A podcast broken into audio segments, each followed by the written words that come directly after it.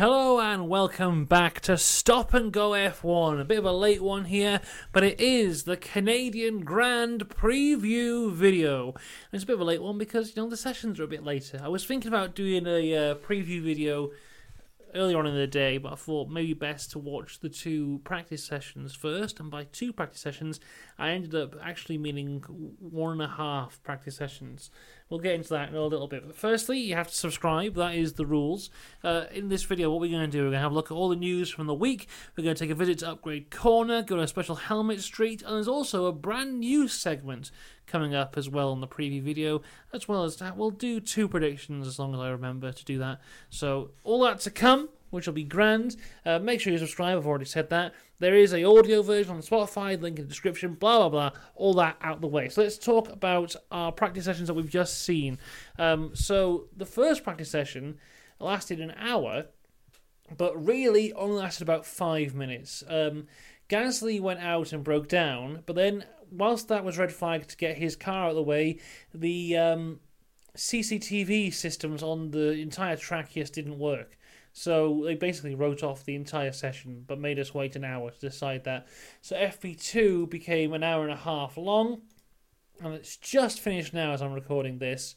Uh, it was, uh, I think it was a one-two for Mercedes in the end, and at the very end, the rain came down quite hard, which might be a theme for uh, the rest of the weekend, if the weather forecast is to be believed, might be seeing quite a bit of rain, which could make it all very, very tasty.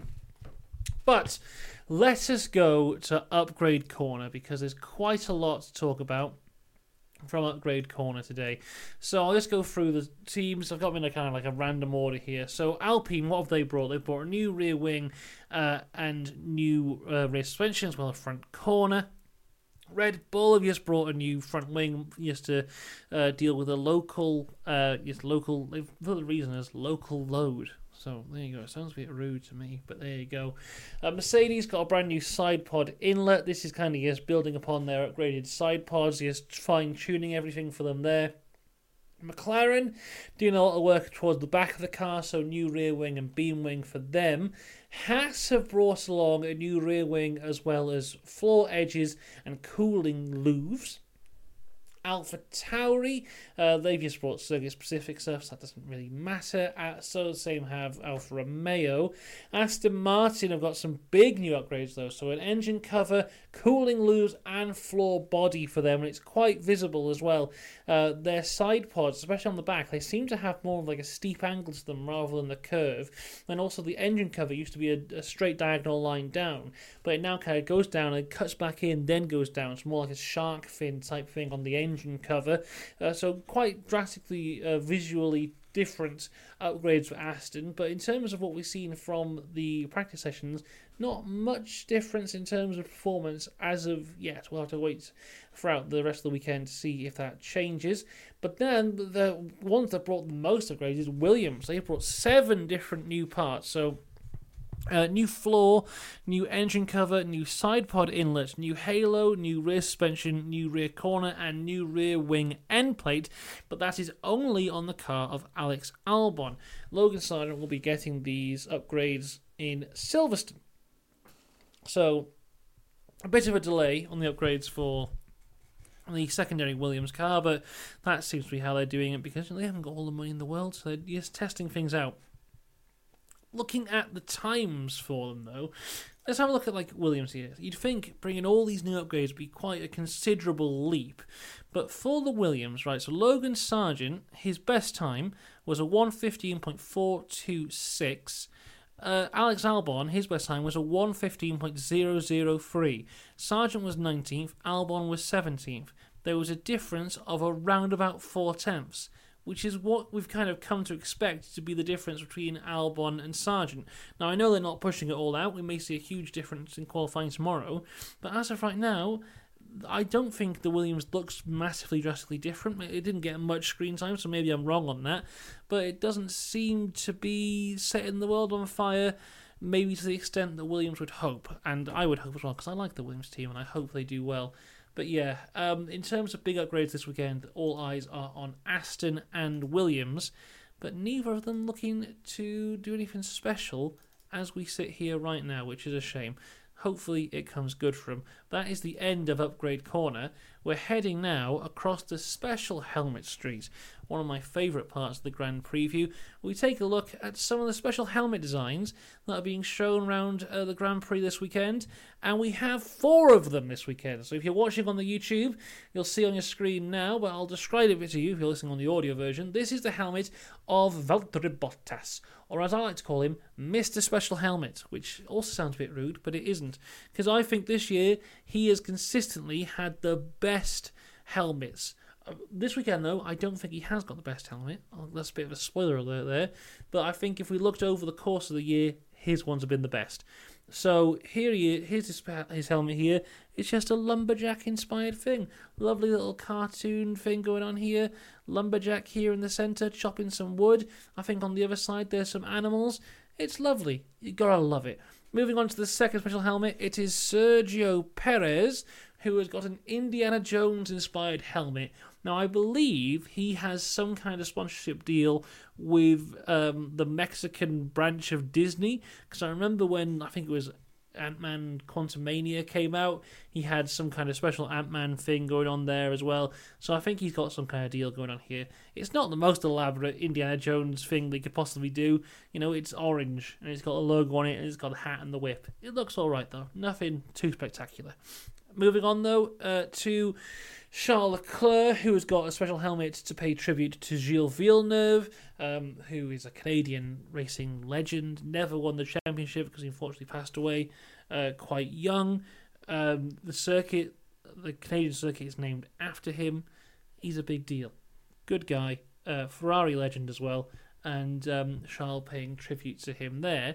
But I've saved the best for last because this is the helmet of Lance Stroll this weekend, and I absolutely lo- love it. Not only have we got the Canadian flag on the visor tears here, but his usual uh, kind of green and silver helmet has changed to a white design with the Aston Martin kind of wings turning to red. And I think these red wings off the eyes look great. I mean, I like the design of the Aston Martin wings off the eyes anyway. It kind of reminds me of the American football helmets you see. Um, but that in that kind of shiny red, I think looks great. Also on the top here, you might be able to see there's some QR codes on the top. Apparently, if you scan them, they go to like websites of some of Lance's favourite places in Canada. Uh, and this helmet will be auctioned off at some point as well, I think, for a charity. So it's all very nice. Uh, Lance Stroll wins my uh, special helmet street competition uh, this weekend. I didn't know that was a thing until now, but there you go. Right, uh, and now it's time, everybody, for a brand new segment on the Grand Preview. I hope you're ready for this because I I'm not. It's called DRS, but it doesn't stand for Drag Reduction System. It stands for Driver Runway Show. Because something I've noticed quite a lot, especially when I'm looking through the photographs that come in on a Thursday, is that some of the drivers like to have a bit of a, a bit of a dress up on their way on to, into the circuit on media day. And um, I thought, you know what? Let's comment on the fashion. So as you can see, as I am here with my messy hair and black t-shirt. I am a fashion icon, so it's about time I cast my judgment over what some of the drivers are wearing. So here we go. Uh, firstly, this is Carlos Sainz. And what's he wearing? He's wearing a Ferrari t shirt, but it's not like the team wear. By the way, if you wear the team wear to the circuit, you're not eligible for the driver runway show segment. But this, I like this Ferrari t shirt. It's very nice. Moving on, this is Fernando Alonso. He's wearing some lovely sunglasses. He's got a red t shirt that says MMR, Born to Ride. No idea what that means. There you go. Now, the next picture is quite strange. Um, and I feel uncomfortable having it saved on my computer. And I'm not sure why it was on the motorsport.com gallery. But here's a photo of George Russell getting out of his car without his t shirt on. Um, lots to be asked about this question this picture, sorry, there appears to just be this old man hanging around outside his car. This guy looks too happy. Why is he? I know he likes to take his shirt off a lot. Why is he in the car with no shirt on? And why are we? This this, this looks like the creepiest photo of all time. So so we'll move on to Lewis Hamilton, who's wearing his best waterproofs here, expecting rain. I like his shoes. They're nice. I like that the line on the trousers perfectly matches with the line on the jacket. Great stuff. Uh, Piastri also wearing black. Maybe they were here for a funeral, him and Lewis. Uh, look at Pierre Gasly. He's wearing a Supreme hoodie. I hear they're really cool. These are very baggy jeans, which are what I thought were tears in them, but maybe that's writing. Uh, I don't know. Nice shoes though. They're, they're Jordans. Um, we'll save that one for last. Um, ladies and gentlemen, Zhou. Zhou often wears very nice clothing. Uh, a bucket hat, pink body warmer, great stuff. But I've I've saved the best to last. Valtteri Bottas, everyone. Look at this. Um, you know, work boots, grey jeans, blue denim, whatever this kind of hat is called, the mustache. This is embracing the Canadian style in more ways than one. Beautiful stuff, and that brings that that brings the end of the driver runway show. I hope you've enjoyed. We'll have to see if that stays to the next race because that might be the first and only appearance of the driver runway show. Let's talk about some news though, because um, I've got the news on my phone here. Top of the top of the shops, everybody. Sebastian Vettel's back in a way. Uh, he'll be driving the RB7 for a special Red Bull show. I think it was at the Nürburgring, but I might be wrong. Um, he's got Daniel Ricciardo's driving there as well you know, I haven't really got much to say here, but it's good to see him back. They're also still doing, um, you know, the sustainable fuel that he did the Williams run in at Silverstone, uh, either last year or the year before. He's doing that with the Red Bull, which is always great to see. That's for me is more interesting than anything else in this story. But it's good to see Vettel back, back in the Red Bull, back in, back home the Red Bull. Wonderful stuff. Uh, Lawrence Stroll has opened his mouth this weekend, and uh, he expects both Astons to be on the podium this weekend. I think that's unlikely, but there you go. What I found very strange, though, is uh, Fernando Alonso has also come out and said that he will be on the podium for every race of the remainder of the season. Very high confidence then. But when he was asked, um, do you think that both Astons can appear on the podium this weekend, he said he wasn't too sure, which basically means that he doesn't think Lance can do it. But to be fair, if you want both Astons on the podium, you've both got to beat at least one Red Bull, and that is proving to be difficult. Haas. Let's talk about Haas. Uh, Haas. Um, Gunther Steiner has basically come out and said that he wants to keep both of his guys for next year. I think both of their contracts are up this year. Kevin Magnussen's one is definitely up this year, but he has said, and a quote here, as far as the drivers' market is concerned, we're pretty much happy with what we have at the moment. Uh, of course, we want we want to announce our drivers as soon as possible, so we don't hang around like last year. I think what he did last year was quite scummy to Mick because he left it too long to announce.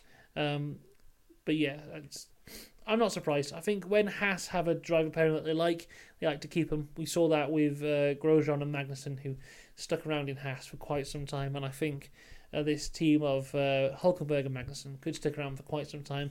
Let another team come in and want them, but I don't really see that happening at the minute. And the final piece of news that I have for us here it's about the dry, about the circuit because uh, turn two now has a massive wall in it. Usually, uh, you'd be able to cut across turn one, turn two, and get back onto the track if you went deep into turn one. Now there is a massive wall, which is one of the most unsafe things I've ever seen in my entire life. Because now you have to cut left across a piece of grass directly onto the racing line. It's very unsafe. In practice, some guys went deep into turn one, and when they were turning onto the track, it just made me very uncomfortable to watch. In an actual racing scenario, I think it's going to be even worse. So that's something to look at. I hope that they kind of remove the wall if they can, because I don't think it's massively needed. I mean, I know guys cut across there but they never massively gain any track time because they normally stop before they re- the, they return to the circuit. So I don't think that it's really needed, and I don't know why I've done it, and it's massively unsafe. So uh, predictions. Well, my first prediction is the prediction I always do for the Canada race, is that in the race no one will hit the Wall of Champions. I can't actually believe, I can't remember, sorry, the last time someone actually did that in the race. So that's my first prediction. No one to hit the Wall of Champions in the actual race.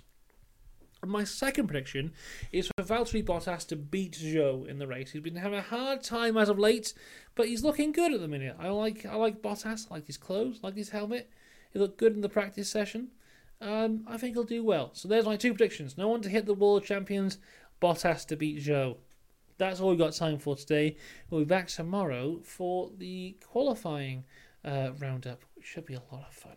I'll see you then. Have a lovely Saturday. I'll see you tomorrow evening. Goodbye.